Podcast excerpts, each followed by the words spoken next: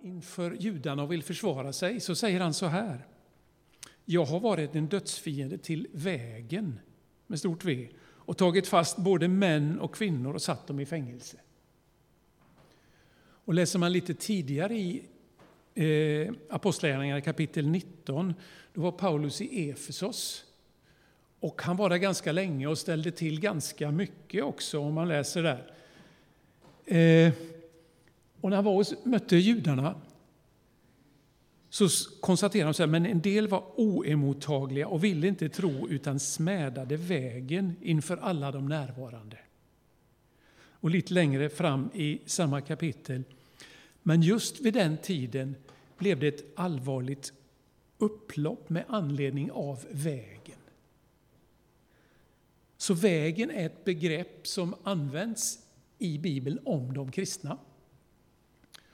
Och jag tänkte börja med två Jesusord. Det första kan ni förmodligen gissa vad det är för någonting. Jesus säger själv att han är, jag är vägen, sanningen och livet. Jesus beskriver sig själv som, som vägen. Och sammanhanget här, det, om man tar det kort bara, det är ju att Jesus samlas med en sista måltid med lärjungarna. Och så säger han att jag ska gå bort till Fadern och vägen dit känner ni till. Nej, det gör vi inte alls, säger lärjungarna då. Hur ska vi kunna veta det när vi inte vet vart du tar vägen? Det är då Jesus säger, jag är vägen, sanningen och livet. Och det var väl också därför som de kristna kunde kalla sig för att vi, är, vi, är, vi tillhör vägen. Vi tillhör Jesus, vi tillhör vägen. Men det andra Jesusordet det hämtar jag ifrån Johannes kapitel 8. Där Jesus säger att om ni förblir i mitt ord är ni verkligen mina lärjungar. Ni ska lära känna sanningen och sanningen ska göra er fria. Bryter man ner det så kan man säga att Jesus talar om att vara lärjunge i tre steg. För det första att förbli i ordet. Och då kan man fråga sig, vad innebar det egentligen att vara en lärjunge på den tiden? Ni vet, en lärare, en rabbi, samlade ju folk omkring sig. De levde med honom, lärde sig hans ord. Men det var inte bara orden man memorerade och så, utan man tog ju efter hans sätt att leva. Man modellerade ett liv som, skulle, som man skulle följa.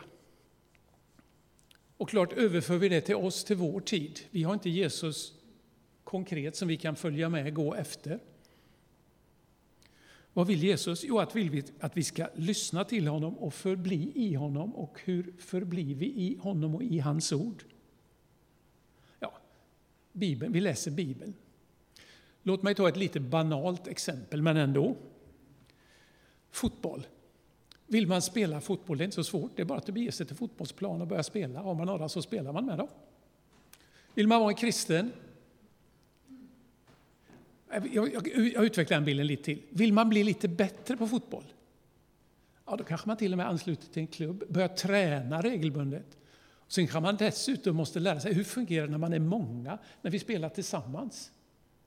Man behöver lägga ner lite engagemang och så för att växa som fotbollsspelare. Och att vara kristen, ja, man kan gå till, vi kan ju säga lite enkelt här då, bilden är banal men jag hoppas ändå ni ska förstå den, att ja, vi går till kyrkan på söndag så är vi kristna. Men om vi vill utvecklas då? Nej, säger Lena, det är bra. Men om vi vill utvecklas då? Då behöver vi fördjupa oss. Vad handlar det om? Vad ska jag lära mig? Och kanske behöva samspela med andra också. Eh, att förbli i Jesus, att förbli i hans ord, då blir vi lärjungar. Det handlar om livet också. Och vad, vad händer nästa steg när vi lyssnar, när vi förblir? Att vi lär känna sanningen. Och det är ett ganska känsligt begrepp i vår tid. Att tala om att man tror på sanningen, att det finns en sanning, det går inte riktigt hem i vår tid.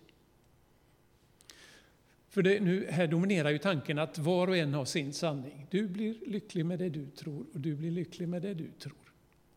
Var och en tror som han vill, det, det är bäst så. Och här utmanar verkligen Jesus när han säger Jag är vägen, sanningen och livet. Och på det sättet kanske det kan bitvis vara obekvämt att vara kristen idag. Att hävda att det finns en sanning.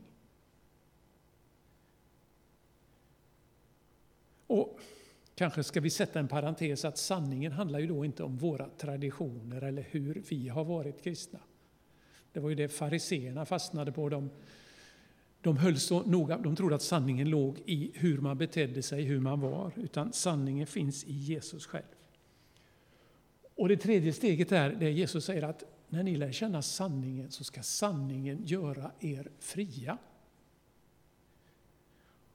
Och jag vet inte hur det känns med dig, om du känner något behov av frihet. Om man vänder på frågan så kan man säga så här istället. Finns det någonting i ditt liv som gör att du känner dig begränsad? Som gör att du inte kanske hinner eller kan eller har möjlighet att göra det du skulle vilja? Om så är fallet, vilket jag misstänker att det inte bara är jag som är sån, så kanske det finns, vi behöver bli, hitta mer frihet så att säga. Jag tror att vi saknar frihet på många områden, trots att vi lever i den del av världen som har nästan allting, vad det gäller om vi ser till det materiella. Så om vi bara punktar det här då, Jesus tre steg. Han säger, förbli i hans ord, lev nära honom. Det kommer att leda till att vi allt eftersom blir, får insikt i sanningen, som i sin tur kommer att leda till det Jesus kallar för frihet. Man kanske skulle kunna göra det så här. Att det blir som en cirkel. För sen tror jag att man blir inte färdig utan det börjar, man gör ett nytt varv sen då. Va? Man fortsätter och förblir i Jesu ord, fördjupas, inser mer av sanningen, tillämpar den och förhoppningsvis blir friare. Hade jag kunnat göra en tredimensionell historia här så skulle jag ritat den som en spiral för också att det har en riktning fram. Det är inte liksom bara samma varv som upprepas utan det går vidare mot vårt evighetshopp så att säga om man sträcker ut i den dimensionen.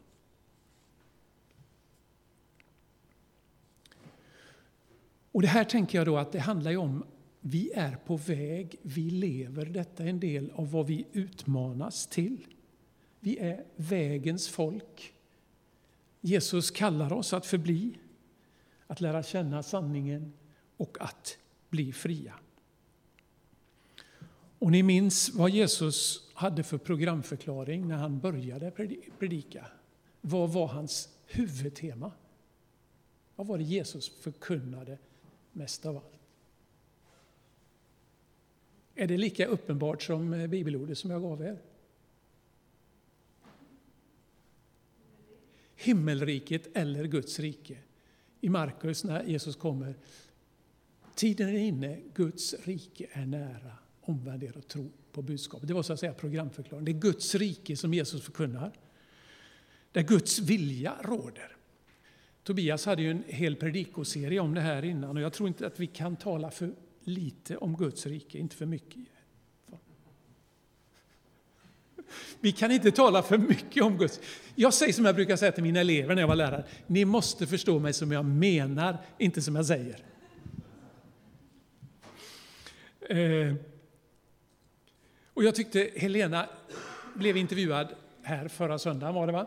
Och, hon, och Tobias frågade vad, vad, vad innebär det för dig att vara kristen? Då svarade Helena ungefär så här att jag vill vara en lärjunge och leva som Jesus levde. Det tycker jag var ett jättebra svar. Det handlar inte om att tro på något abstrakt utan det handlar om att leva som Jesus levde. Att Guds rike är en verklighet här och nu. Och det handlar om vardagen. Vi möts ett par timmar här på söndagen. Och det är ju inte vad det kristna livet handlar om, även om detta är jätteviktigt. Men sex av veckans sju dagar är vi någon helt annanstans. Och det är ju där vi är kallade att leva det här livet. Att vi förblir, vi tillämpar sanningen och vi förhoppningsvis blir friare. Och nu kan inte jag låta bli att eh, komma tillbaka till Ordspråksboken, för jag har ju försökt puffa för er att läsa Ordspråksboken. Jag vet inte hur det går. Eh, men det har kommit en del resurser på hemsidan. Just det, nu har jag inte den här, men eh, en intervju med Gunilla Persson finns där, där hon, vi pratar, samtalar lite om eh, Ordspråksboken, Ordspråksboken. Hon lägger ut några teman som hon tycker är viktiga. Jag länkade också några resurser på engelska. Tyvärr finns de bara på engelska, men läser ni engelska så är de jättebra. För där får man en översikt över Ordspråksboken, hur Ordspråksboken är strukturerad. Det finns en man som heter Jonas Dagson. Han har skrivit Steg för steg genom Bibeln. Eh, det här är alltså små grafiska bilder som förklarar och ger översikter. Han kommer nog att komma hit i början på december och prata om Ordspråksboken. Då tycker jag ni ska komma hit. Jag föreslog eh, temat eh, Ordspråksboken för vanligt folk. Jag vet inte vad han eh, väljer att ha, men att, att få en hjälp. Och Ordspråksboken, eller vishetslitteraturen, skulle man kunna sammanfatta med tre ord. Vänta lite, jag, ett, jag hade ett exempel som jag kom på när jag tänkte på det här. Jag hade en lärare på, eh, när jag gick på Missionsskolan i Örebro som sa innan vi skulle sluta, han sa så här, jag ska ge er ett gott råd. Och om ni följer det så kommer ni att lyckas som pastorer, jag garanterar. Och då kommer ett ordspråk här då, va, som ni förstår. Vad tror ni det var? Det är inte lätt att veta. Nej. Han sa så här, lova aldrig mer än du kan hålla. Det är ganska tänkvärt. Lova aldrig mer än du kan hålla. Och det var hans sätt att... Eh, han var lärare i pastoralteologi, psykologi, som ni kanske kan ana. Men han, det fastnade hos mig och det är väl så ett ordspråk ska fungera. Vi kanske har lite svårare att ta till oss ordspråken i Gamla testamentet, men när ordspråket blir levande så fastnar de och så bär man med sig dem genom livet och så poppar de upp som det gjorde för mig när jag funderade på det här. Men eh, där kommer den. Vishetslitteraturen kan man sammanfatta med tre ord. Och det är de här. Lyssna, lyd, lyckas. Lyssna på de här, man skrev ordspråk. Lyssna på dem, först behöver man liksom komma ihåg dem. Sen ska man tillämpa dem. Och då kommer man att lyckas. Och låter det lite likt det här?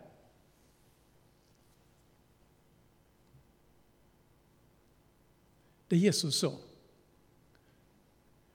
Antingen det är ordspråk vi lyssnar till eller Jesu ord. Vi förblir, vi lyssnar. Vi växer i sanningen, vi tillämpar den, vi lyder och det leder till frihet, vi lyckas. För poängen med ords vishetslitteraturen var ju att hjälpa till att få ett så gott liv som möjligt. Och när jag funderade på det här med att vara på väg som kristen så dök det upp en bild som det var någonting som var väldigt vanligt när jag var ung. Ni vet, slutet på 60-talet, början på 70-talet fanns en grupp människor som kallades för hippies. Ni skulle se mitt bröllopskort, längden på året. Eh, vad kännetecknade hippies? Jo, det var mycket. Det var flower power och annat sånt här. Va? Men en sak, för de här människorna, inte jag, men att många andra for runt i världen väldigt mycket till diverse avlägsna hörn och ville upptäcka saker och ting. Nepal, Indien, Afghanistan och vad ni vill. Va? Men hur färdades man? Folkvagnsbussar, ja. Men väldigt många liftade. Att lifta på den tiden var ett sätt att ta sig fram. Väldigt, väldigt vanligt. Och jag vet att lifta idag, det är inte samma sak riktigt. Men jag tycker att lifta är en bra bild för vägens folk. För vad händer när man liftar? Man, man tänker sig iväg någonstans. Men man vet ju kanske inte riktigt vilken väg kommer det att ta, hur lång tid kommer det ta, när kommer jag fram, vilka människor kommer jag möta, vilka platser kommer jag se? För jag kanske ska till ett visst ställe, men de jag får lyfta mig ska åka en annan, ja men okej, jag åker med dit då istället. Och under tiden som man lyfter så träffar man människor, man möter nya människor, man får se nya miljöer, man gör nya erfarenheter. Jag har inte liftat så mycket, men jag minns en gång jag liftade från, från Jönköping till Stockholm. Det var väl en man som for väldigt mycket, men han, han sa, berättade för mig att han hade haft den mest unika liftaren han hade tagit upp. Det var när han, han bodde på Lidingö. Han skulle till Paris. Och på Lidingöbron stod en kille och liftade. Vart ska du? sa han. Jag ska till Paris. Så de turades om att köra och körde raka spåret. Så ibland kanske det kan gå så, men, men eh, som regel så tar det andra svängar. Va? Och jag tänker mig alltså att när man lyfter, man tar sig en bit på väg på resan. Paralleller till kristna livet nu då. Vi tar oss en bit på resan och vi är beroende av vissa människor. Många av oss som sitter här har varit i helt andra sammanhang under andra tider av livet. Mött människor som har påverkat oss, som har betytt mycket för oss. Men nu kanske inte vi gör sällskap med dem. Man har upplevt andra miljöer, tack vare kanske andra människor på resan. Och man har fått chansen att se och lära utav andra människor. Och jag tänker mig att man kan även lyfta med personer som man inte har träffat. Personer som har varit, levt före oss. Som till exempel har skrivit böcker. Finns det någon person som har skrivit någon bok som har påverkat er, ert liv? Jag misstänker att det är flera. Jag skulle kunna säga till exempel att jag har lyftat med Thomas Sjödin lite grann sådär ibland. Men det finns många, jag har många personer som har levt jättelångt tillbaka som jag har lyftat en del med, som jag aldrig har träffat. Men jag har läst vad de har skrivit och det har betytt någonting för mig. Och sen är det klart, vi kan lyfta med evangelisterna, med Paulus och med andra också. Förhoppningsvis, kanske Ordspråksboken till och med. Men det är alltså bara en bild jag vill skicka med er för det kristna livet. Det kan vara att vara vägens folk kanske är som att lyfta lite ibland. Och då ska jag avsluta med att knyta till den här söndagens tema, vårt evighetshopp. Vi började med att citera Jesus, när Jesus sa Jag är vägen, sanningen och livet. Och som jag nämnde så var det i sammanhanget när han sa till lärjungarna att jag ska lämna er. Jag ska gå bort för att bereda plats för er. Ni behöver inte bekymra er, sa han. Det finns alltså ett... Jag ritar den här cirkeln för, för oss här då. Va? Men vi snurrar inte bara runt, utan som jag försökte beskriva det som en, som en spiralfjäder kanske som går framåt. Vi är på väg. Det går runt ungefär likadant, men vi färdas samtidigt framåt. Skruvmetoden. Den kan ni ta med er hem. Bertil bjuder på den. Det finns alltså ett yttersta mål för vår vandring. Gemenskap med Gud själv på ett sätt som vi inte kan ha nu. Nya himlar, en ny jord, en ny verklighet. Där Guds vilja råder, där ondska, smärta, plåga är bortförpassade och där vi ska få uppleva vad både sanning och frihet är. Så när vi tänker på att vi är ett vägens folk, och med allt vad det kan innebära, så har vi också ett mål, ett yttersta mål. Och vi reser, ett vägens folk, vi reser tillsammans, vi är individer. Vår väg ser inte likadan ut. Men vi reser och vi reser tillsammans och vi är ett folk på väg, ett vandringsfolk. Och det ska vi få höra en sång om.